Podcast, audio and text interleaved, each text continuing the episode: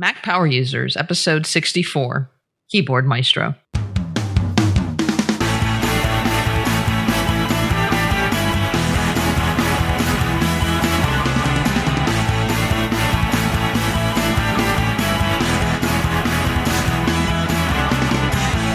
Welcome back to another episode of the Mac Power Users podcast. I'm Katie Floyd alongside with David Sparks.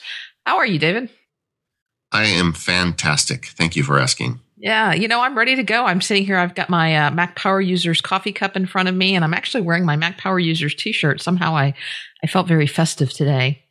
I was thinking Well, about you. I have my Mac Power Users long johns on. Do you? Yes. Yeah. And uh, I also have my Mac Power Users neck scarf. So Oh. we're good. I don't think I got the long johns or the neck scarf. Yeah. Well, you had to pay extra for that. Oh, th- those must be a limited edition. Okay, so today we're starting a new series that I'm very excited about, um, all about automating your Mac. And I've been wanting to do this, and finally we're just going to do it. Uh, so uh, this is going to be some shows. They're not going to be in order, but we're going to be interspersing these with some of the shows release. Uh, I, I guess more get- of a theme. Yeah, exactly. And Yeah. so we're going to do uh, this show this month is going to be on Keyboard Maestro, and we're going to talk all about this great app on your Mac that lets you automate a whole bunch of stuff. And as we go into the new year, I'm working on an a uh, automator show Okay. and uh, possibly AppleScript. I haven't really decided yet, and maybe even some Perl and some other uh, scripting ideas. So the idea is, uh, by the time we get through this series, you're going to have an introduction and maybe some some ninja tricks about how to automate your life that you ha- hadn't used already. So uh, I'm looking forward to these. So Is it going to make my coffee for me? Uh, if uh, you had the right equipment, maybe an Arduino and some USB stuff, you you might be able to pull that off. Actually, All right. Well, Uh, oh, that would be a good idea. An Arduino show, maybe. We'll do that. I'm writing that down. okay. But anyway, if you've got ideas, a monster. yeah, automator requests and ideas, please let us know because I am serious about making this show uh, really great next year. And one of the things we're going to teach you to do is automate your life. But for today, we're talking about Keyboard Maestro. And I have uh, been using Keyboard Maestro now for seriously for about three months.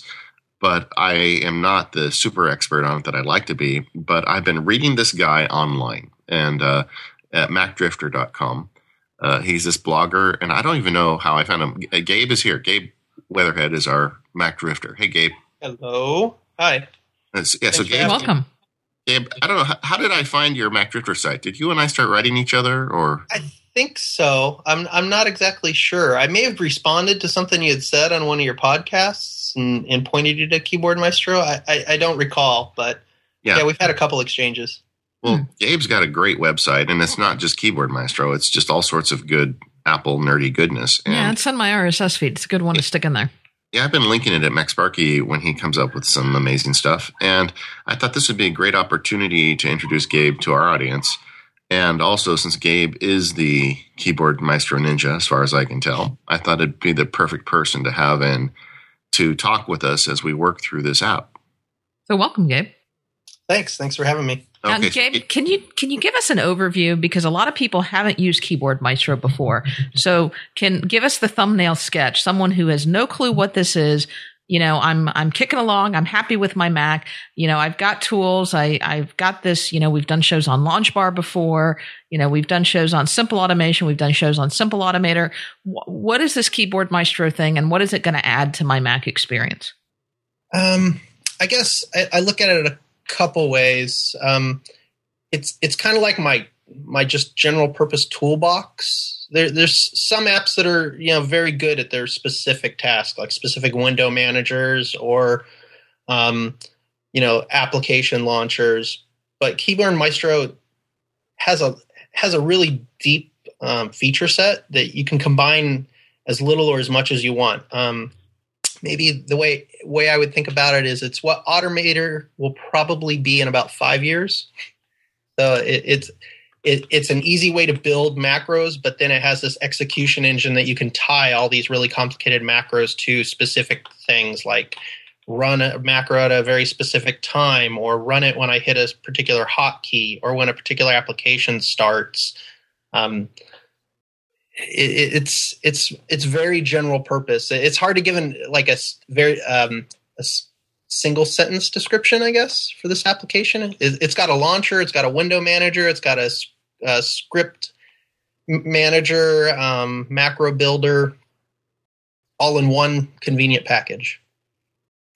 Pointed a toolkit for your Mac is a really good way to put it because uh, I think it's the broadest automation tool on the Mac. That's right. I think um, it's in the, in the spirit of something like Quicksilver, where if you don't want to invest a lot of time, you can still do really cool things with it. But if you really want to dig in and totally customize the way you use your Mac, you can take it as deep as you're willing to go. Uh, you know, that's I think that was that was true of Quicksilver, and to some degree, it's true of LaunchBar. Um, it definitely describes Keyboard Maestro, though. Okay, so what what are some of the basic things that that I can do with Keyboard Maestro? I, so I, I can control applications with Keyboard Maestro, right? Mm-hmm. Yeah. So it, it, at the really superficial level, it's very much like Automator, where you can say, "Watch me do something," and record everything I do in a series of steps as like a script, and then um, play that back however you see fit. So that, you know everybody kind of knows how Automator works Keyboard Maestro adds another layer on top of that of um, embedding a script, uh, another script within within an action, but then tying that whole thing to very granular functions on your Mac, like um, you know when I open a specific app, check to see if another app is open. Like if I open nvALT, if um, MultiMarkdown Composer is not open, launch that as well. You know, those are the kinds of things you can do with it. I used to use it uh, exclusively as my window manager app on the Mac, where you can tell it, you know, tie this um, to a, to this specific key or mouse um, action to resize a window or to move a window to a particular location and then resize it. Um, you can get even more detailed of every time I launch this app, here's how I want the windows arranged. So it, it's um, very good at uh, controlling the the kind of the user environment. You can tell it go and select this menu option and then look for a button with this name and click that button or click this specific position on the screen. So I use it a lot to bridge apps that say don't have very good scripting support. Yeah, that's what like, I was just thinking. Yeah, like mail or preview, which really don't have any ability to script kind of um, some of the more commonly used functions. You can just use Keyboard Maestro and say, click this menu, go down, choose this option. And it's not just recording your mouse position, it's actually recording what menu, the name of the menu that was selected, and the name of the menu item that was selected Okay, I think you guys are getting really microscopic on me. Let's let's back up for a minute though. Okay. Um, you know, so Keyboard Maestro is, is thirty six bucks on the Mac App right. Store. Um, you can also buy it at the website if you mm-hmm. want. It's uh, Stairway Software, and right. they uh, were kind enough to give a twenty percent discount to Mac Power Users listeners. Hmm. So if you put in MPU as your coupon code and you buy from the website, you'll get twenty percent off. I actually would recommend buying it from the website rather than the Mac App Store. I love the Mac App Store, but Keyboard Maestro is one of those things that needs to have really deep access on the on your you know system, and I'm I'm very concerned that the Mac App Store will cut that off. And I think someday. the developer even said that too. I think if you read the description in the Mac App Store, he actually puts a little disclaimer in there about I'm not real sure how long this is going to stay in the Mac App right. Store. Hmm. Yeah. Yeah. And of course, I bought it in the Mac App Store three months ago, you know, when it first came out. yeah. So, but you know, the, the problem is sandboxing. If this thing needs access to your apps and sandboxing, you know, really takes effect and they don't, they don't give it an exception, mm-hmm. then you're going to be probably in trouble. That, that will be a very, very big problem for So this. I may end up buying it twice. Hmm. Okay. Well, I'm sure Peter Lewis will thank you. yeah. yeah, that's another thing about this app I like. Um, it's a small developer, you know, one guy, uh-huh. and he's lovingly crafted this app. It's, you know, the stereotypical perfect Mac developer, someone who just loves what he's doing and is making something great. Mm-hmm. And he, he's been perfecting it over many, many years. I mean, this he's had this application since about 2004, I think, Yeah. and just continually updated it and added new features. Uh, it, it's definitely it's definitely an app that I don't worry will disappear anytime soon. Well, you know, which is, you know, I still have a little bit of um, hesitation after the Quicksilver days of whether or not it would stick around, and now it's back. And when you depend when when you program your muscle memory so tightly with a single app, you really become nervous about it continuing. Yeah, well, I mean, Keyboard Maestro is an app that's being sold for money. That's Yeah. what makes it different. That's true. Quicksilver. So I think it'll be around. Um, it's a great app, though, and if you're listening to this show and from your computer, go download the demo so you can play along. That's Uh, good. talk a little bit, Gabe, about the way you build these modules in Keyboard Maestro, because I think just you know if you're listening to the show and you're not looking at a screen, it's kind of good to visualize a little bit how it works. Um, very much like Automator, there's a list of actions available that you can select. They're they're bucketed into different categories, and you you really drag and drop them into a, a sequence, and you say, you know, carry this along. Um, th- there's also variables which Automator has as well that you can embed and pass information around between different parts of your script. Um, but one of the real critical features it's it's it's very it's not obvious how important it is when you first start building a script but there's the trigger section. You tell it how you want this macro to be made available. And it can be made available through um, a menu bar. It can be made available through a hotkey or through typing a, a te- piece of text in anywhere in in your um, in your mac um, it can be made available to be executed at a specific time. So all these different triggers that that becomes really the probably the um, the secret sauce of Keyboard Maestro. Because if it was just a a tool for building macros and saving them, I, I don't know that it would have a whole lot of value for me because I, I can write AppleScript to do a lot of this stuff. Um, so, but but building an AppleScript is only half the problem. It's getting it to where you want it. And one of the really fantastic features I find in Keyboard Maestro is the ability to assign the same hotkey to multiple macros to um, so that when one problem I've had with a lot of hotkey related apps, I've used a couple in the past, is just remembering what they all are.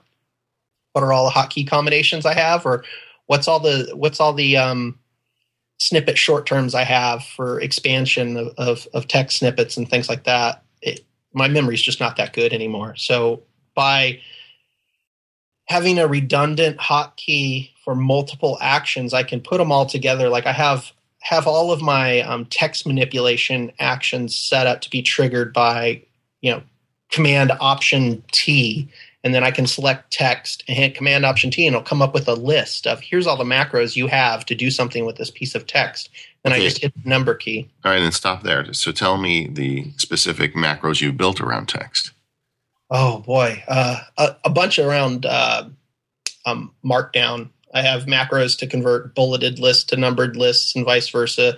Now, of course, uh, several of the the more recent Markdown um, specific apps have made these kind of not as useful anymore because they're built-in functions now. But I still find it incredibly powerful to be able to select a, a piece and add tags around it or to you know if i'm writing html or to add markdown tags um, to make it a you know an h2 header or uh, i have um, cleanup uh, macros where i can select text and trim all the white space or make it plain text you know just from the selection if it has formatting remove all the formatting Yeah, so that's almost- almost anything you can imagine doing with text keyboard maestro can automate for you So, as an example, you could drag, uh, you could copy a bunch of text on the Apple website. So then in your buffer, you've got this block of text with some unique formatting, hard carriage returns, a whole bunch of stuff you don't want. And you could activate your macro, and then you could either just paste it as plain text, or you could even get more fancy and, and do some additional formatting to it right within your buffer. that's right yeah. Yeah.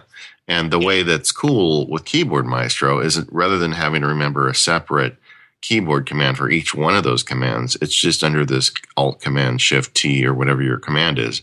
And then it pops a little menu on the screen and it's got a numbered list and you just press the number that corresponds to what you want it to do. Mhm. Yeah, I think I think that's really neat, and um, that's what I think Keyboard Maestro really excels at is combining a powerful scripting engine with the ability to access them quickly. And one of the benefits I think also is that so you don't have you know 50 different options available keyed to a specific keystroke or a specific hotkey is that you can also set up some limitations so that these types of scripts or these types of macros are only available in either this specific application or these applications. So it might not make sense for you to have a text specific macro um, available in a uh, photo editing program. Um, so you can be very specific so that if you have a bunch of things keyed to the same macro, you don't have this humongous list when you're only in a specific program that's going to support so many things. Yeah, that's a that's a really good observation because if I have I have a bunch of macros for manipulating files for like you know FTP, um, sending them through FTP up to a server. I don't really need those available when I'm in a text editor. In fact, I don't want them available because I don't want to accidentally send a file to my FTP server because I hit the wrong macro in my text editor. Uh, yeah, tying them to a very specific environment um, is, is another I think key feature of the the way you can trigger macros. And, and you can even set exclusions. So, for instance, if I have the control option command T as my text trigger in Keyboard Maestro, but that's also the shortcut I use in OmniFocus to set to the today perspective, which it happens to be. Mhm. Um, I can set an exclusion that when I'm in OmniFocus, the Keyboard Maestro doesn't fire, and instead I get my my um, OmniFocus shortcut. That's, that's right. So it's it's very powerful and it's very broad. And the way you set it up is just like Gabe explained, and it's very similar if you've used Automator of dragging actions into a window.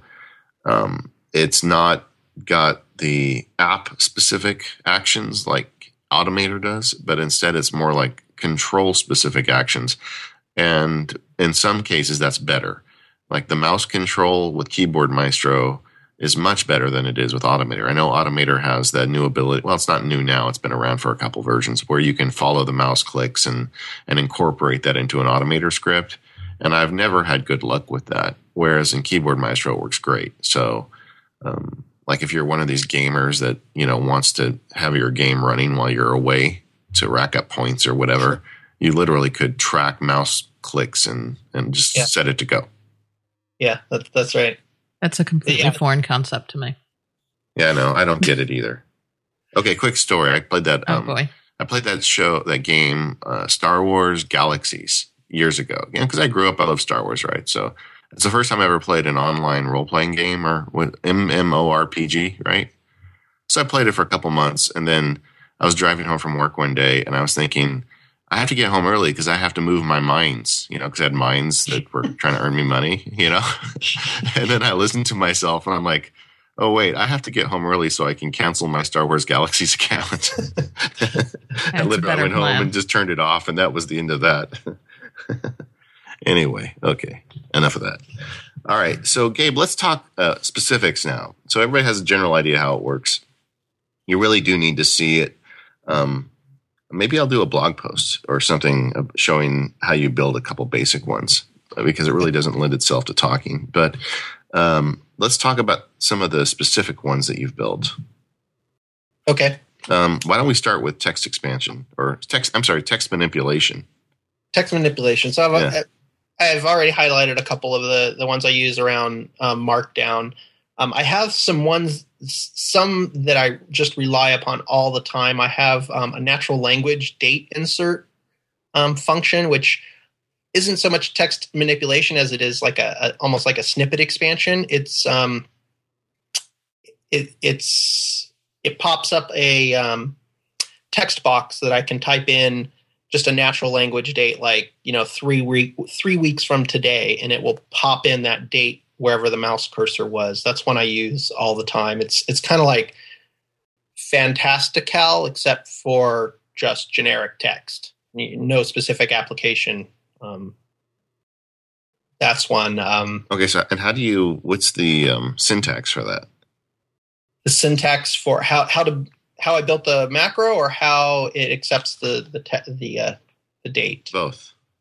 So the macro actually has uh, an embedded um, script inside of it. It's not. This is something I wanted to get to a little later. It's the the the learning curve that you're willing to take on with with Keyboard Maestro. Yeah. Um, I put a lot of custom scripts into my macros because I like to tweak things that most applications don't easily make available. Um, and I I have I'm partial to Python right now because I that's that's what I like to play in. I, I use AppleScript a lot too. I would say that's on the the that's outside of the realm of keyboard maestro because Okay. if, if you're writing scripts anyways it, it's really just acting as a script execution engine something like FastScripts Okay, so so building the fancy pants script that figures out what three days from three weeks from today is Yeah. requires a little bit more than the basic usage. yeah that's right But Um, you but you did a post on this, right? mhm, yeah So we're going to link it. So if you're interested in that and you don't even know what Python is, it doesn't matter because you're going to go to Gabe's website and you're going to get everything you need to, to put it together. But if you just wanted to insert today's date or a date plus a certain number of days, Keyboard Maestro actually has built-in variables for that that you just drop right into your into your macro as an action. You say, you know, set this variable equal to today's date, and then paste this variable or type this variable. So it, at a very kind of um, beginner level, you can you can create things that seem like they're scripts that are, are doing interesting things with text. Um, one thing I did just a couple days ago, uh, I don't know if you saw Brett Terpstra's post about key bindings. Yeah. He's got an ongoing series on that. It just gets better. Yeah, I mean they've been awesome, and something I like to do is I like to take something like that and say, "Can I do this in Keyboard Maestro?" You know, I, I understand key key bindings, and I could probably start using those, but if I can put everything in one basket in Keyboard Maestro, then I know where everything is.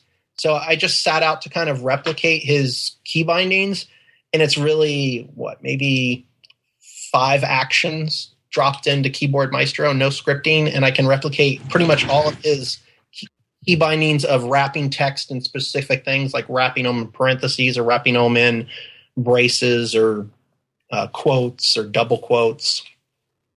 Um, that's a that's a good example of text manipulation in, in uh, Keyboard Maestro, and really what it what it's doing. The first action just um, is simulates the Command X key. So you select some text, and it simulates Command X, copies that to the clipboard, uses that as a variable, and then surrounds it with the you know whatever you want to surround it with, parentheses or or brackets or quotes, and then it just essentially pastes that text back in. That's exactly how simple it is. Keyboard Maestro uses the, the, the clipboard a lot. Okay. Well, that's uh, so that's an example, um, and it's kind of interesting, Gabe, because you're really trying to use Keyboard Maestro for everything. Uh, you're also doing some text expansion here, right? Yeah, I do. I do some text expansion. I do most of my text expansion in TextExpander. I I like to keep as much as I can in Keyboard Maestro because it, I got to a point where I was using so many different applications for everything that I would forget how something was actually happening on my Mac.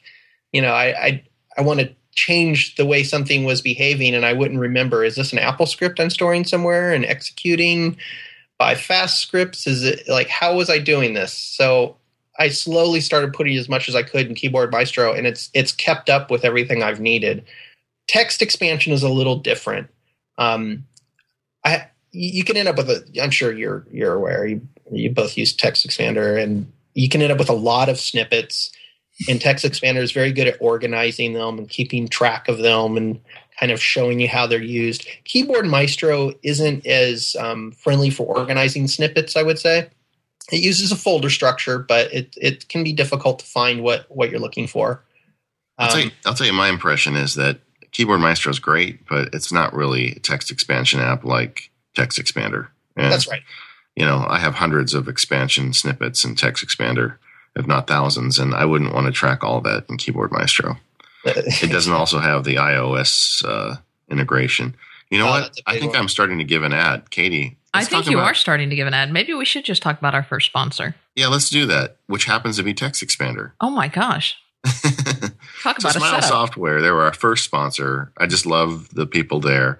Really intelligent, smart people trying to make great software. And again, it's a pretty small shop and they're dedicated to us Mac users. And they came out with this great app, TextExpander. And it's the app that keeps giving. It's $35 and it expands your text. So we've talked about it a lot in the past, but uh, it works on both iOS and Mac.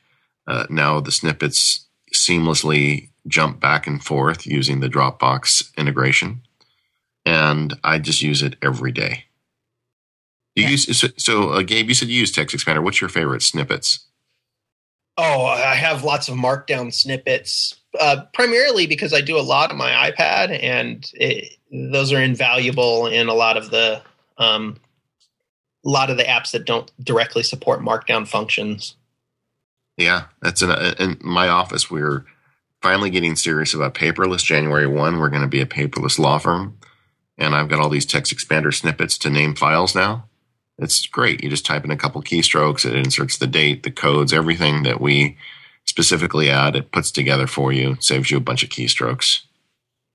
That's very exciting. And you know, I use TextExpander all the time on my iOS devices because even though Apple has incorporated these uh, shortcuts now in iOS 5, which is a good start, but it's nowhere near the power of TextExpander because TextExpander syncs via Dropbox and all of my snippets are on my Mac. They're actually on my PC and I have a companion app called Breevy that I use on my PC. And now they sync and they're on all of my iOS devices. So as long as I'm using an iOS app that has been designed to work with TextExpander, and TextExpander gives away to developers uh, this great development tool. And developers, if you're not taking advantage of this, you need to be taking advantage of this and putting TextExpander support into your apps because all of my snippets, like you said, David, like you, I've got hundreds of them, are right there at my fingertips on any of my iOS devices as well. It's just too easy.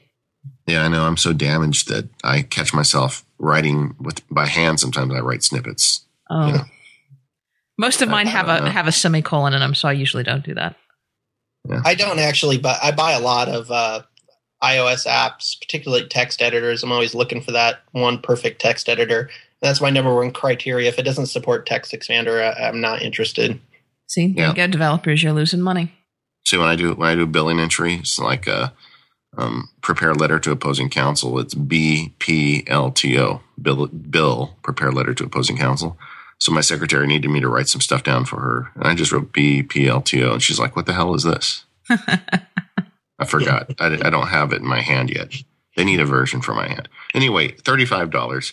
TextExpander for Mac. You can get the iOS version, and I forget the price. Do you remember? Katie? The iOS version is four ninety nine, uh, Yeah. and uh, Phil and Greg start working on the hand version for David.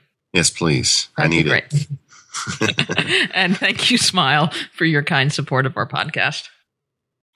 Uh, Gabe, one thing that I've really found useful for Keyboard Maestro is application control and setting up my Mac. And it seems like Keyboard Maestro is truly the best tool for this in my toolbox. Uh, you want to talk about that a little bit? Sure. Yeah, I have a bunch of macros around this. I'm, I'm pretty particular when I um, I get up in the morning and I uh, you know get my coffee and I'm on my way out of the house. I want to quickly stop and look at my calendar, my email, and OmniFocus because I'm going to get to work and I have to work on a Windows machine all day, and I, I don't don't uh, keep much of this information available through Windows. So when I come to my Mac, I don't want to sit there and like, where's the window? Would find the app, hide a bunch of stuff. So I have a I have a macro set up that every morning at the same time my alarm clock goes off, it executes and it hides all the apps and then brings up just mail, my calendar, and OmniFocus and arranges them across my monitors in a very specific order so that I'm all set to go. I just you know walk in, move my mouse, and there's there's my you know day ahead of me. Um, that's one that that still runs every day for me. I used to use it for all my window management on the um, on the Mac. I've I've kind of started to move over to Moom. I don't know if I use that. Yeah, that's great. It's a great app, and and they really um, seduced me with just their uh, quick access through mouse control of you know hovering over the little green lozenge to get to get um, to uh, to custom window settings, but I still use Keyboard Maestro to talk to Moom. So I set up you know locations of windows with Moom, and Moom is scriptable, so I can just drop in you know like two or three lines of AppleScript into Keyboard Maestro and have one key that starts all the applications, gets them running, tells Moom, you know, use this position for all these windows. Uh, so it, it's really kind of glue between everything too. Okay, but I got to stop for a second. So in the morning, your Mac by by what time it is, using Keyboard Maestro sets up all your windows in order. That's right, and hides everything else that Wow, I Gabe. had been working on. That's that's pretty uh, that's pretty far out there, brother. That's uh, that's it, it's like I live in the future. Yeah. That that would work well for me, I guess. If I if I kept my Mac, I usually have my Mac locked at night. I guess there's really no reason to do that. Do you sleep? Do you sleep like Mac? Do you sleep uh, compute? wake up in the middle of the night. Well, that's cool. Um, the the uh, the other thing we were talking about was script triggering, um, Mhm. and we kind of we kind of covered that already. But um, what are some of the interesting scripts you use? Uh, one that I use every day until I upgraded to iOS five, and it seems to have broke the the um, iOS app. So Keyboard Maestro has an iOS app that essentially just talks to um, Keyboard Maestro on your Mac. Keyboard Maestro on your Mac can be set up to run as a web server on your internal network. Uh, and the iOS app gives you access to all of your macros on your Mac. So I don't know how many times this happens to me. I'll I'll need to sync with an app that has to be running in order to do the sync, like uh, Bento. I don't know if you use Bento on the Yeah. iPad. Yeah. So Bento on your Mac has to be running in order to do the sync. Well, you know, it, it can be very frustrating to realize it's not running and have to go down back down to the office and start it up just to do the sync. By that point, there was kind of no point in doing the sync. Um, so through the iOS app, you can trigger the the web server to run the macro that starts up Bento. Yeah. So I have two macros: one to start Bento, one to quit Bento, and that worked great up until iOS five. And it, it seems like that that broke it recently. I just sent a bug report to uh, Stairways about it. Yeah. So Peter basically, when the iPhone came out, wanted to be part of that too. Mhm. So he made a way to trigger events from your Mac using the Keyboard Maestro app on your on your phone. That's right. And you can still do it from uh, from Safari. It, it, you can uh, contact the web server that's running under Keyboard Maestro on your Mac and tell it uh, run this macro. And you can set up security for it, so you don't have to be worried somebody on your network could somehow run a script that cleans your hard drive up, or you know. Um, Now that's interesting. How, how does it know, if, like in your Bento example, how does it know when the sync is done? Do you just have it wait a set period of time, or I trigger it manually. I trigger the, the application quit manually. When I when the sync is done, I can Okay. Launch uh, Keyboard Maestro again, or just switch back to Keyboard Maestro and hit the quit. But it, it actually doesn't it doesn't bother me that much if it's still running because you know the next morning I'll come in and it'll be hidden anyways. Yeah, I've been having trouble with Bento. You know, it seems because the sync is kind of tedious and they really haven't figured out a way to share a library without some Dropbox chicanery. Uh, it's it's hard to make it fit into my system because I've got so much portable data. I, I totally agree, and it's a shame because it's a beautiful app. Yeah. It has some really nice features, but the the lack of good sync is, is killing it. And you know they're owned by Apple, so it's not like they shouldn't have access to some pretty smart engineers to fix that. I don't Right. get it. I really don't. I don't know. I've been doing a. I, I did a post not long ago about I, uh, about how to keep a, a database, and I've tried a bunch of different apps on both the Mac and iOS, and Bento was one of them that hit everything except for the ability to sync and share across devices. Yeah, I mean they should be like drinking, you know, uh, the uh, iCloud Kool Aid, and they should be, know, they should be on all that stuff, but they're not. So hopefully they will. Uh, one of the things we were talking about before the show was clipboards, and you know, as a clipboard manager, uh, I use LaunchBar for this, and it'd be Mhm. really hard to convince me otherwise. Mhm. But I know there's several people that believe Keyboard Maestro is the best uh, clipboard manager, and I believe you're one of them. So, how do you do that on Keyboard Maestro?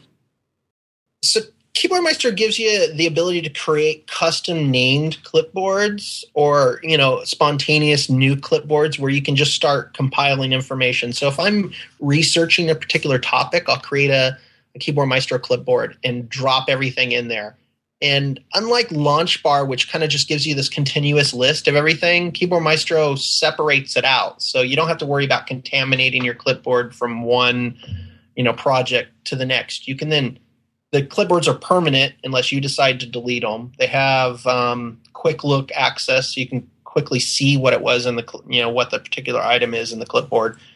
You can do things like search the clipboard. Um, you can do things like run a filter on the clipboard to to manipulate the objects in the clipboard. Like if if you wanted to remove um, particular pieces of text from every item in the clipboard, you can run a filter through the whole thing and, and manipulate all the all the text in it. So it's it's. I'm not a power user of, of LaunchBar by any stretch, but the clipboard history and, and LaunchBar for me is just the immediate history. It's it's a running list of pretty much everything, all mish, all mashed together. Okay, so that's interesting. I could see a, a case for using both of them, really. Uh, so using Keyboard Maestro, you could set up permanent clipboards. So mm-hmm. if there's projects you do frequently, and there's snippets of text and would it hold images as well? Yeah. It, hold, it holds everything yeah. Okay so hmm. for instance if i was doing let's say every week or two i was doing a post about the mac power users i could put my artwork and standard links and everything into a mac power users post clipboard. That's right. And then i could just pull the, the stuff app? sorry. Go ahead no what was the app, app, Remember the old Apple app that was it was like clips or something like that, where you could store scrapbook. clips. Per, scrapbook. Scrapbook. It's yeah, it's like very much more like scrapbook. I think clipboard is almost like a misnomer for it. It's it's it's different than a clipboard in my opinion because it's like a permanent holding place for this information. Hmm. See, okay, that's so another thing that I use TextExpander for. yeah, that's true. I just create a TextExpander snippet with that information. Yeah, the, as, for instance, the Mac Power Users post is a snippet for me because I already have the image uploaded to my server. So all I do is type in the snippet and put in the number, and then I think of something witty for iTunes subscribers and I write it in there. The um with fill in blanks for like the the show number, and then I have a fill in the clipboard history for like the links and all. Yeah, yeah. yeah. Yeah, so, I could still see a case for this with Keyboard Maestro. Like even just for my work stuff, like writing briefs and things, there are certain pieces of text that I use quite often. But I don't know if it's just text. Once again, I'm probably in TextExpander. But let's say I wanted I want to play with this. I didn't realize that you could keep permanent clipboards. How do I go about doing that in Keyboard Maestro? Um, you go into into the preferences and you create named clipboards. I don't know if you're looking at it right yeah, now. I am. I see. Yeah, under clipboards, you can create pretty okay. I don't know if there's a limit, but you you can create just a, a whole bunch of clipboards uh, by name, and those will just persist. I don't use them so much as like a text, ex- like um like a library. Yeah. I use it for if I'm doing a particular project and I want to collect a bunch of stuff. I'll create a custom clipboard for that project and then dump everything in there. Uh, you know, images, URLs, tech, bits of text um, I am a plain text guy, but it has its limits, especially if I want images.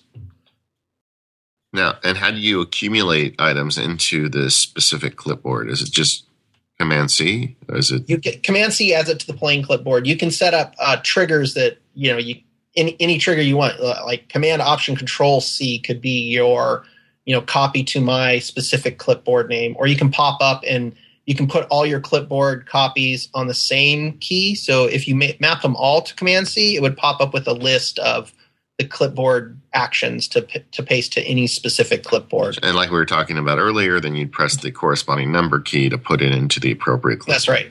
Mm-hmm. I'm going to okay. play with that. Yeah, that's one I missed. Okay. And um, as a script launcher, you also had talked about using as a script launcher as opposed to you know, like a, a service or some of the other ways you can launch scripts? Yeah, I've uh, I've I've used a lot of script launchers, uh, including including LaunchBar. I mean, you can you can use LaunchBar as a script launcher if you set it up right. Yeah, that is my script launcher. Yeah, and and it works well. I've I've had some quirks with LaunchBar in that if I'm trying to use a selected piece of text that in the script, LaunchBar sometimes loses focus of the selection. Um, meaning, I, I I have to make sure that I copy it first to the clipboard and then run the script. Whereas uh, Keyboard Maestro, you can actually have it do it as part of the macro and and embed the script in the in the macro and say, um, access this this this particular clipboard um, or this particular variable that I've stored this information in. They give you a couple ways to embed scripts. You can put the the script text directly in to uh, the script trigger, or you can point it to a script file if that's if that's how you prefer to do it. This is another example of where Keyboard Maestro operates as a as a whole solution. Uh, for instance, any scripts that I build around selected text or selected objects, I always create as services, mm-hmm. and then just embed whatever the script is into the service. And you know, I have this text selected, I right click and I start the service. And whereas in this case, so that's why I've never really run into that problem with LaunchBar. I use LaunchBar just to launch scripts that don't really require selected text. Mm-hmm. Uh, but using Keyboard Maestro, I guess you could do them both in in one. That's right. Um, you talked a little bit about variables, and uh, I think that's a very unique feature of Keyboard Maestro. I mean, now we do have variables in Automator more recently, but mm-hmm. uh, I think the idea of it is a, is a good one for a scripting platform. Uh, you want to talk about that just a little bit? Sure. I'll um, I'll talk about an example where Keyboard Maestro surpassed my expectations. Okay. Great. I I was trying to store some information permanently, uh, and and uh, in the in the process, I was trying to use Keyboard Maestro to say, you know, every time I hit this key, copy the text and then stash it in a file somewhere, so I can create this whole kind of like list of information. Um, and I was playing around with this for a while, and I finally sent uh, sent um, a support email and said, "Hey, is there any way that I could store a variable permanently?" And the response was, "They're all stored permanently by default. There's no temporary variables." Which means if you store a piece of information into a variable in clip in uh, Keyboard Maestro and restart your Mac, that variable is still there. That information is still there, which is pretty nice um, for especially for somebody like me who likes to build a lot of crazy scripts that do weird things and store pieces of information all over the place. Uh, it, having a particular variable permanently available means I can run one macro, store a piece of information as a variable, later on run another macro and know that you know that that piece of information is still there and use it. So, like creating a you know a contact out of a if I copy somebody's name and I want to create a contact in a in another app, or if I want to reformat text later on, I've I've saved it to a variable. I know it's still there to access. Yeah, and I, I don't pretend to be an expert at this, but I suspect that that is a better behavior than we would get with Automator variables, which I believe reset every time you run the script. I believe so. Yeah. But uh, we're going to have an Automator show, and I'll be able to ask somebody smarter than me about that when we get there. Hey, you know, let's take a, a, break real quick and talk about our second sponsor, 1Password. Yeah. And uh, Katie, you've got some interesting thoughts this week. yeah, week. there's some there's some interesting things going on in the world of Mac security this week. You know, David, there's uh there's been some news about this DevilRobber Trojan. Have you heard about that? Yeah, yeah. Yeah. Well, you know, the 1Password guys and gals are all on top of it. In fact, they've got a blog post about it that uh, um, I strongly suggest if you don't have the 1Password blog in your RSS feed, you should be because they don't post, you know, all the time, you know, a couple times a, a, month maybe, but what they've got in there is very important. So there's this Trojan circulating around among the file sharing systems that is pretending to be a pirated copy of a very popular photo editing software. So uh, if you go out on the, the file servers and you decide to, to download this illegal copy of this pirated version of this, this photo editor software and you install it on your Mac, it's going to ask you for your password to install, your, your user password. Um, and then once you enter your user password. Once installed, this Trojan then attempts to steal your private information, including, and this is the scary part, your 1Password file. Um, now, this is kind of the first time we've seen a, a, Trojan that's gone out there and attacked the 1Password file. So, 1Password was all on top of this. A couple of things we should take away from this immediately is, you know, shame on you for being out there on the file sharing sites and trying to download pirated software and you know, yeah, part of me kind of says you get what you deserve. That's the starting point. Is that's the starting point by downloading something from BitTorrent and then entering your system password. Right. Which D- downloading something that, you're trying to steal from BitTorrent. yeah, and if you're doing that, you're really you're making a mistake on many levels. Yeah. So so you're being foolish on many levels. Um, and but here's the good news is that 1Password still has you covered because your 1Password data is extremely well encrypted. And this 1Password blog post that I referenced goes into lots more detail. And the 1Password team is constantly analyzing all of these threats and learning what they can do to improve their security going forward. So they've got to give them props for staying on top of this. And this is a, a clue in for everybody else that if you're not using 1Password, or if you know people who aren't using 1Password, these kind of things are going to be happening more often. There's never been a better time. So, of course, instead of just scaring you, 1Password also lets you know that you're protected and then gives you some recommendations for the types of things that, that you should be doing to ensure that even if you are infected, what should you be doing to make sure that your, your data is safe? And they recommend first and foremost, use a very strong master password for your 1Password. And they offer a, a great blog post with tips on that. They say that you should be using their strong password generator to complete or to create completely random and unique passwords for all of your different websites. You don't want them to repeat. You don't want them to be something memorable. Um, that if somebody gets one, they can go guess it across the other password, uh, other websites. And you can even use 1Password to go through and check all of your passwords to see where you're using duplicates or where you're using weak passwords. So um, you can get all this done within 1Password. Check out their blog post for more information. They go over this in a lot more detail. But um, if you're not using 1Password or if you're not using it to its full potential, now's the time. Yeah. I actually, I actually used that uh, feature, the search search all your passwords feature recently. I accidentally exposed one of my uh, old passwords that I had had used a lot, and quickly freaked me out to the point I was able to to just jump into 1Password search and say, show me everywhere that I've used that password, you know, and, and stored it in 1Password. And I, there were a couple accounts out there that I had totally forgot I had, but they were using that password. You know, I, I occasionally get emails from people that say, you know, I know they're a sponsor. I mean, do you really believe in these guys? Let me just say, I absolutely believe in 1Password. I use it for all my stuff. I've my family's on it, my friends are on it, my professional acquaintances anybody that I know, I try and get in this application because I think it is so necessary in this day and age. Uh, so you can download it from the Mac App Store for forty dollars. Um, I'm sorry, it's fifty dollars at the Mac App Store, but that gives you the free upgrade to version four. Uh, you can get it from the website for forty dollars, but that's just one license. I, I, prefer the Mac App Store version, so you can have everyone on your account using it.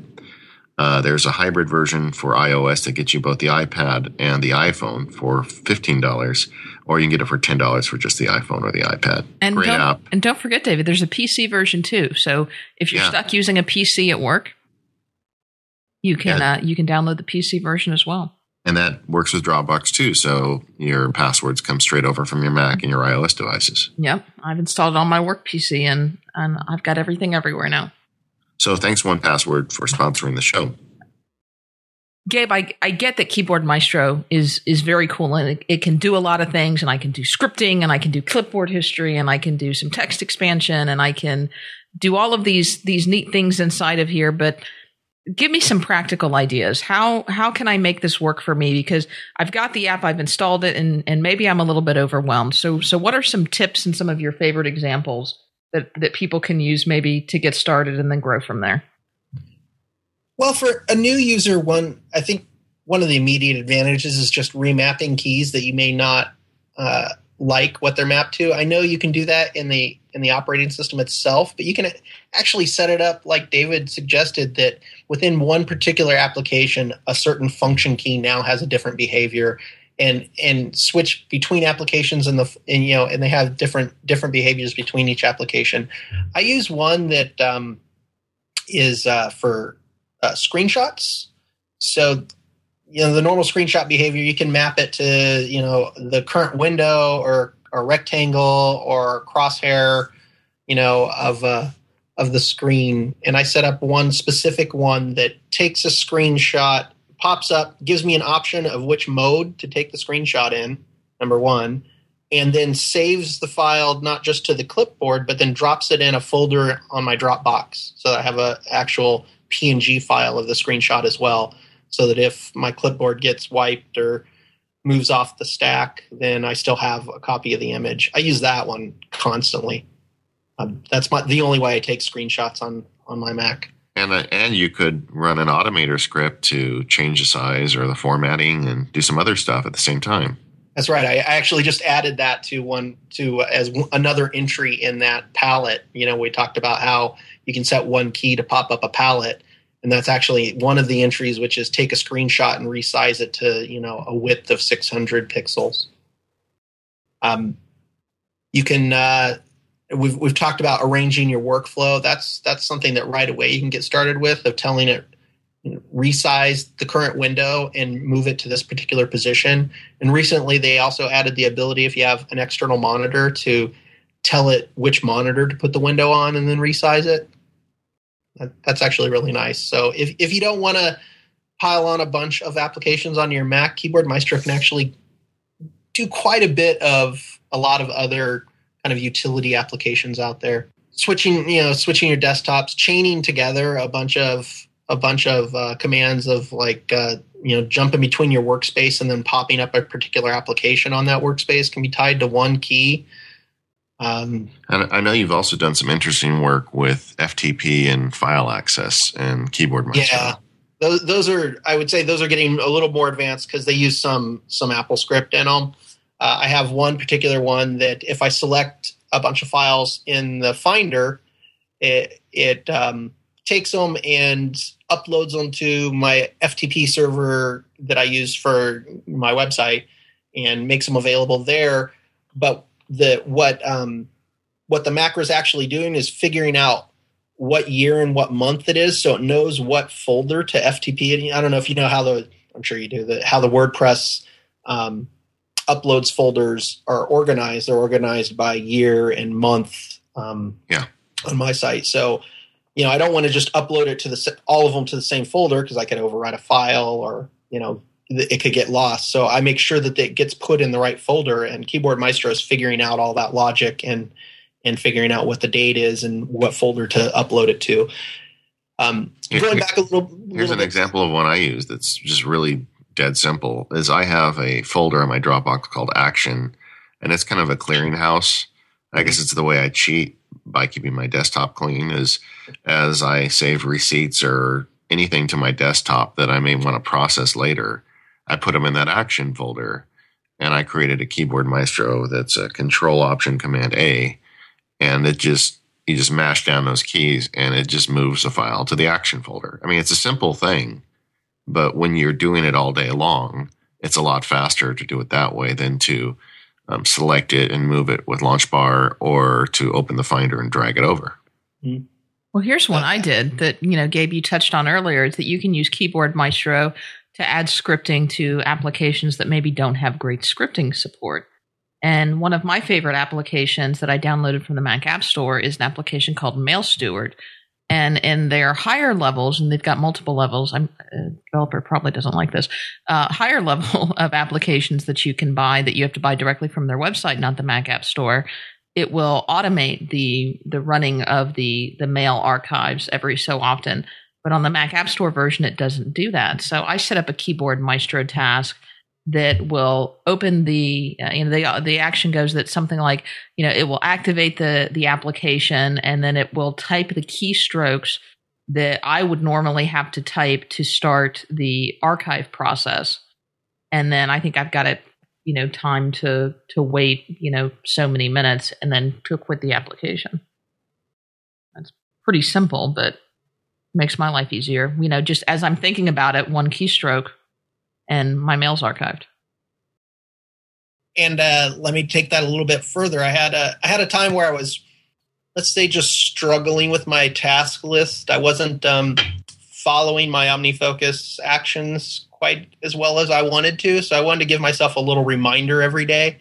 And I set up a scheduled macro that essentially told OmniOutliner take this particular project, save it as save it as a PDF and email it to my work address so that my work email address. So then when I get in, my very first email in my inbox is a PDF of this project and what I'm supposed to be doing.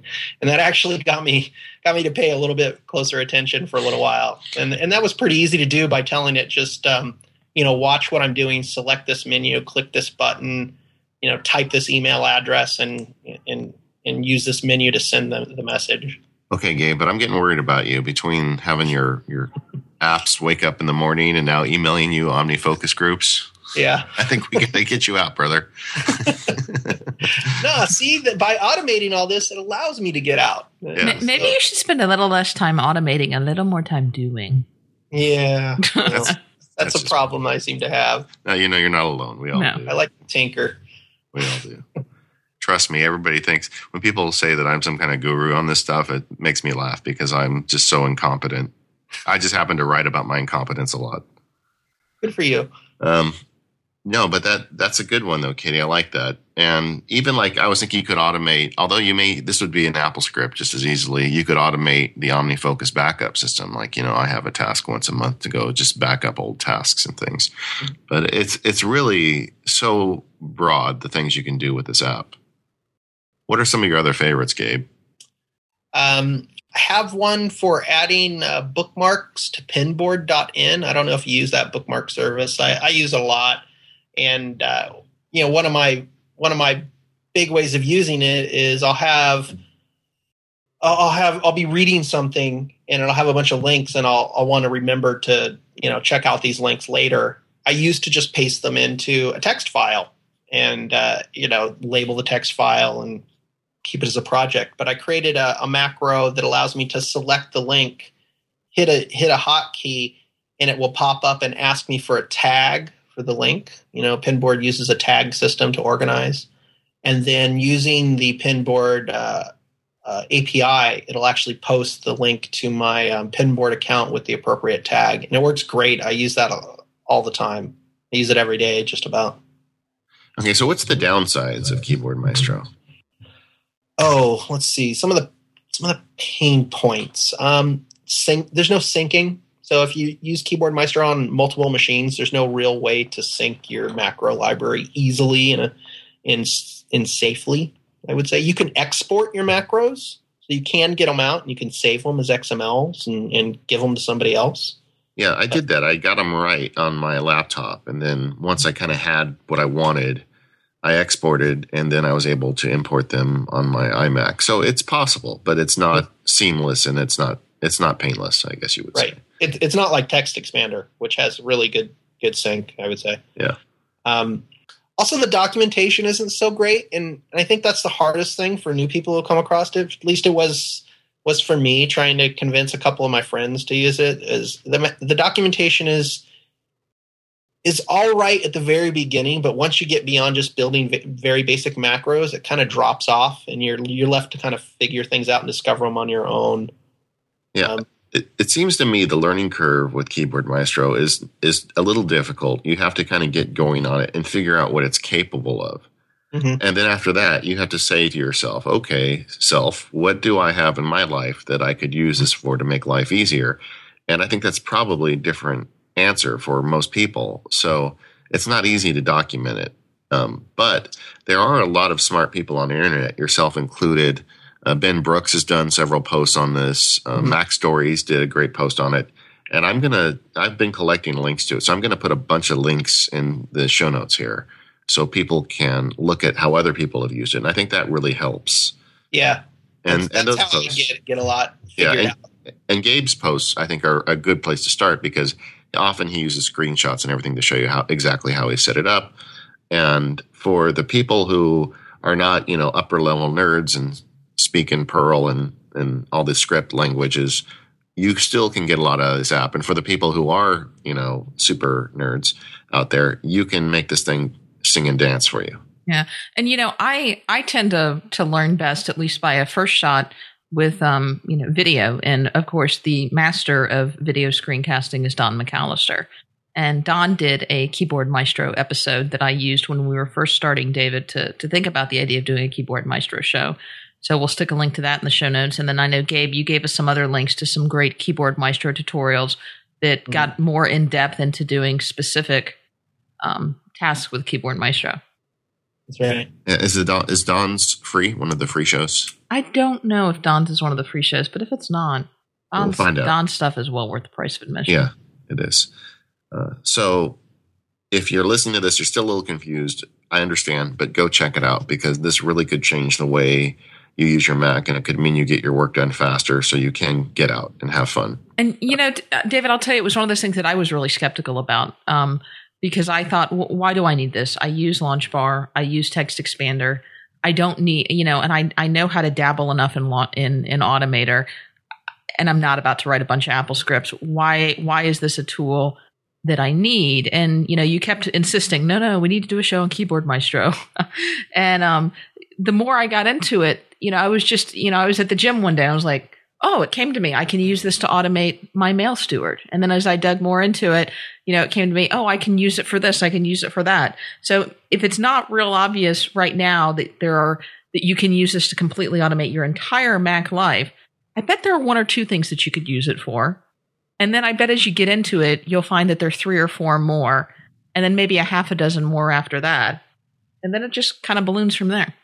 Yeah, I believe this app combined with Automator, with a good knowledge of Automator and, and creating services, almost replaces the need to learn AppleScript because uh, between these two, there's a lot of interoperability stuff you can do between apps. And that's the whole idea of AppleScript. But, you know, it's a whole programming language, and a lot of people don't want to have to deal with learning a programming language. But, you know, that's what these types of tools, this and another one is Hazel. You know, you put these things together, and suddenly someone who doesn't know a lick of programming can make their computer do some pretty amazing things. So this is definitely a piece of that. And uh, use that discount. Peter was kind enough to give it to us and you know enjoy it and let us know what you're doing with it because i think this might be an ongoing conversation Let's take a quick break and hear from our last sponsor, Chrometa. Now, David, I don't know about you, but we're getting into kind of my slow season. And this is always when I start to get nervous about my billing because my billables tend to drop and things start to dry up. But, you know, I've, I've noticed that when I'm comparing this year to last year, uh, things have actually been better or not as bad. And I am sure that that's because I'm using Chrometa and I'm actually keeping track of all my time and I am losing so much less time than I did compared to this time last year. Yeah, so Chrometa works by tracking the time you spend in individual apps and particularly individual documents within those apps. So if you make your living by keeping track of your time, this is a great app for you. Yeah. And what it does is it launches in the background, works on your Mac, it works on your PC, and it automatically monitors what you do. Are you in a word processing program? And if so, what document are you working on? Are you in an email? And if so, what is that email? And, you know, who, what's the subject of that email and who's it to? Um, are you um, working on a specific project? And if so, you know, what are the documents that you have open for that? And then at the end of the day, or however you have it set up, it either provides you a daily summary email and it keeps track of it on the Chrometa website. But if you walk away from your computer, because not everything we do is on our computer, although a lot of it is, um, and you can tell it, you know, if I walk away for more than five minutes or more than 10 minutes, you know, it will prompt up a little dialog box and it will say, Hey, I noticed that you haven't been around. Um, what have you been doing? And you can say, Oh, yeah, that's because I was in a meeting with so and so discussing XYZ. Or you can say, Oh, well, that's because um, I was off researching XYZ for such and such a case. And it will track all of that time as well. So at the end of the day or the end of the week or however often you want to track it, uh, Chrometa knows exactly what you've been doing and what you've been working on. And you can set up filters where you can filter some of that by client and then you can go in and manually uh, filter whatever hasn't been automatically filtered and see exactly how much time you've spent on your clients and make sure that you're billing accordingly. So, lawyers, accountants, creative professionals, anyone who works by the hour, this is a great way to improve your billings and take some of the sweat work out of it. I mean, the app takes care of it for you. It's $19 a month for the starting account, and it pays for itself very quickly. Yeah. And they've got some great videos on their website. So if you're not quite sure if this is something that's for you, uh, check it out. We've got links in our show notes, and there are links on our website and you can look at their videos. It will show you exactly how to set it up, exactly how to get up and running. And there's even a free trial, so you can try it before you buy it. Um, I think you'll find that you're very quickly um, keeping track of a lot more time. and you're going to make a lot more money because, like I said, this is my dry season, and uh, I've I've noticed that uh, it's not nearly as bad as it was last year, and I'm convinced that it's because Chrometa uh, is making sure that I'm accurately tracking what I'm supposed to. And thanks for Chrometa for sponsoring the podcast.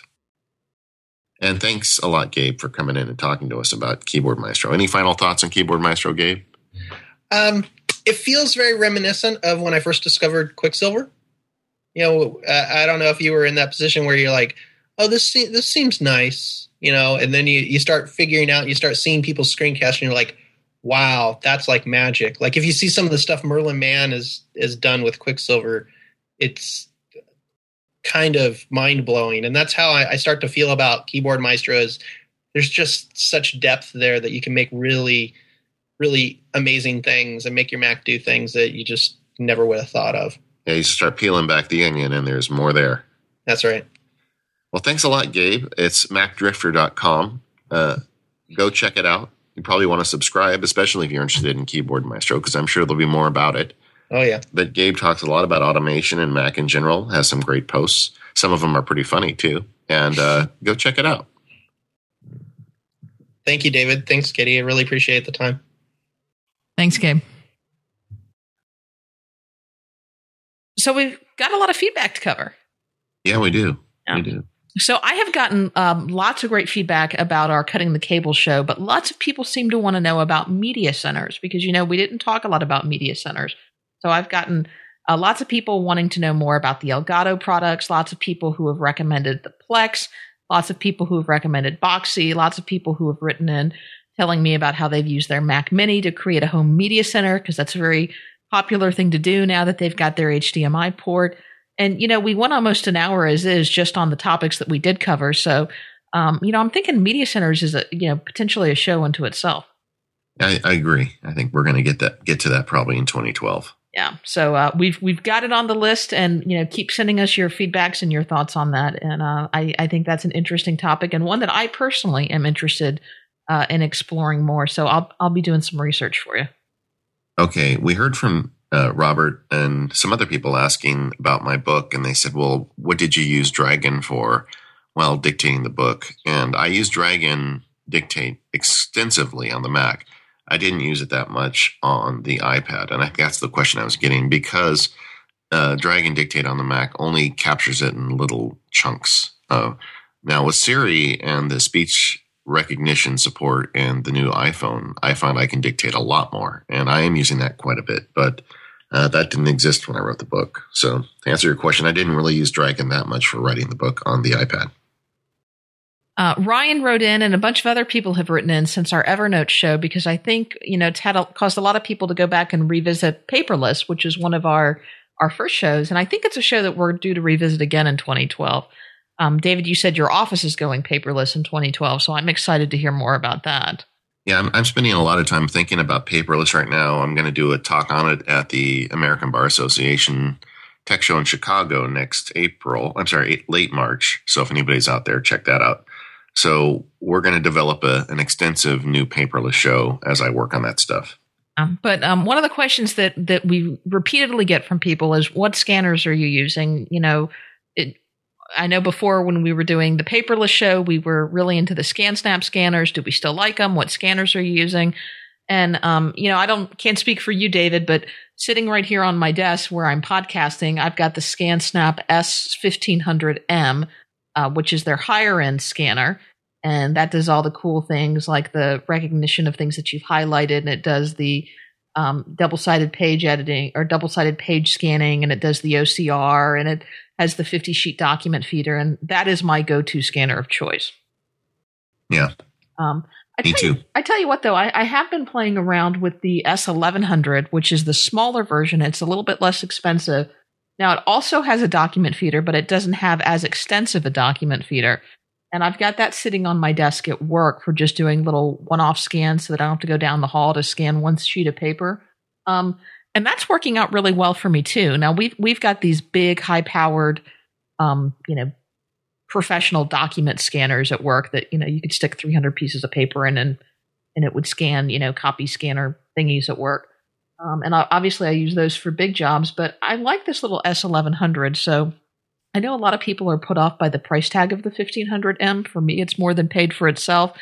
But if, if that's a little intimidating, I would say look at the 1100 because I would say for, you know, now that I've gotten this backlog of stuff cleared out of my scanning catalog, the 1100 would probably work for, for most of what I'm doing.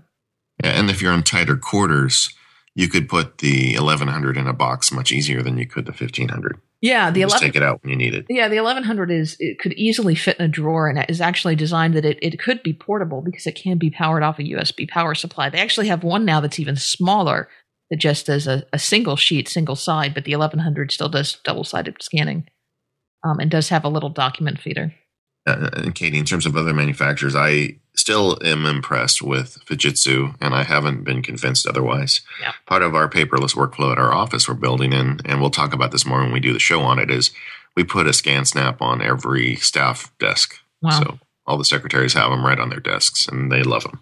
Oh, I'm really excited to hear about that. I would love for our office to go paperless. We, we've got we got some stodgy old guys though. I don't know if we're going to get them.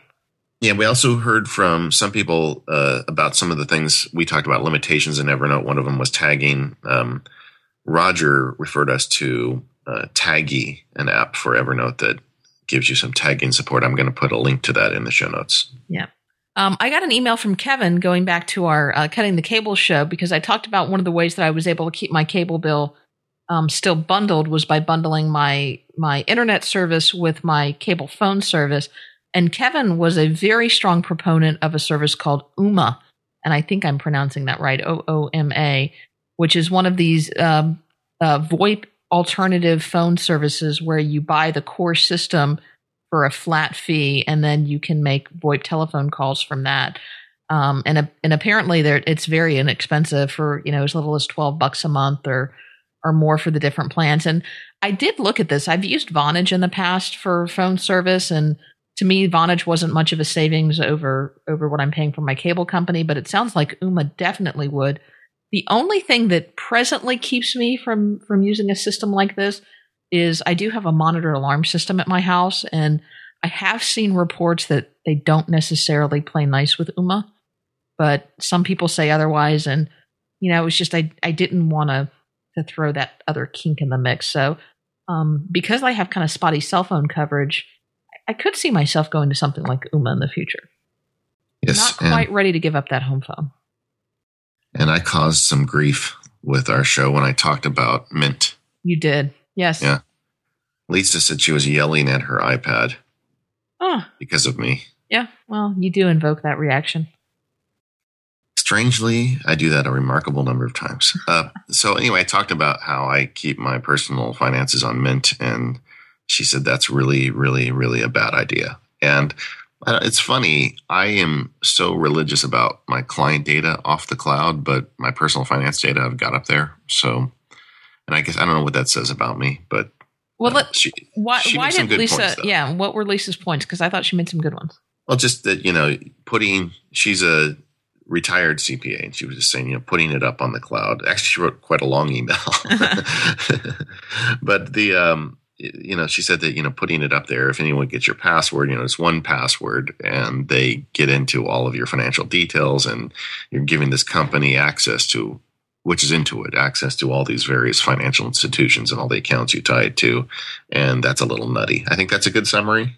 Did I miss any of her points? Yeah, well, because the idea is that if either Intuit goes rogue or if somebody gets into Intuit's databases, they've potentially got your password. To, excuse me, they've potentially got your password to all of your banking sites that you have linked there. Yeah. So that's probably not a very good idea. And it's making me reconsider, but I'm not exactly sure what I'm going to do. And I think I'm tired of pussyfooting around with personal finance and accounting software. I think we're going to have to just step it up and and find somebody really smart next year and and really dig into this and see if we can give our listeners some solutions. But David, I'm just still not convinced there is a good solution. Well, I'm going to look into it. So that's not off the table yet, but uh, we're we're planned shows for the next few months. But eventually, we're going to get back to this and figure something out. Yeah. All right. All right. Good luck with that. Yeah. okay. well, I, I need I need stuff to do. Okay, good. All right. Well, I think that's going to about wrap us up for today. So, uh, David, how can you find us? You can go to our website at www.macpowerusers.com or 5by5.tv slash MPU. Yeah, and there you'll find links to everything that we talked about in this show, uh, including links to some of the great tutorials that Gabe was telling us about and some other resources for learning about Keyboard Maestro, as well as, you know, if, if we got a lot of people telling us that, hey, we just recently found you with your switch to 5by5, or a lot of people just recently found us because there were some retweets on our, our recent shows. Um, what what else have we done? Well, you know, take a look. Our entire back catalog is there, so you can see all of the other shows that we've done over the past past. Oh gosh, what has it been? Almost three years now. Yeah, and I'm going to go nuts with links. So on this show, so yeah. there'll be stuff in there that we didn't even mention in our discussion of some interesting keyboard maestro tips and tutorials. So make sure to check it out if you're at all interested in this app. Good deal. Um, and if you want to email us, you can email us at feedback at macpowerusers.com. That's the email address you want to use because it will come to both David and I, and uh, one of us should respond, maybe both if you get lucky. Okay, and Twitter is uh, at MacPowerUsers, and Katie is at Katie Floyd, and I'm at MacSparky. Also, we blog. Uh, go check out MacSparky.com. I just did a site redesign. It's looking better than ever, and Katie is KatieFloyd.me. That's right. Uh, we're on Facebook at facebook.com slash Mac Power Users. And if you too want to get the Mac Power Users, what did you have, David? The long underwear and the scarf and the boxers and the. Actually, I had an ascot. The and, ascot uh, and, and uh, the monocle. And the monocle. Yeah, I didn't see that on the store. Uh, but if you want to get stocked up on all of your Mac Power Users needs for the holidays, uh, check out the Mac Power Users store, uh, and you can find links to that at our website. Okay, well, thanks everyone for uh, sticking with us through another detail show. I always like doing these and love hearing from people who discover the software and find uses for it. Also, thanks to our sponsors, Smile, 1Password, Chrometa, Omni Group, and Byword for supporting the podcast. And David, what's next? Uh, next, we're going to do a workflow show with Horace Dediu uh, from Asymco, who's a really smart guy and does some pretty amazing things with spreadsheets. And I'm looking forward to hearing how he goes about it. Yes, I am as well. He's also one of our 5by5 co hosts who's constantly amazing me. Yes. So. so we'll see you then. And everybody have a great, I guess, uh, well, we just finished Thanksgiving as this show goes to air. We so did just finished Thanksgiving. I hope so you're recovering you from your turkey and ready for the holidays.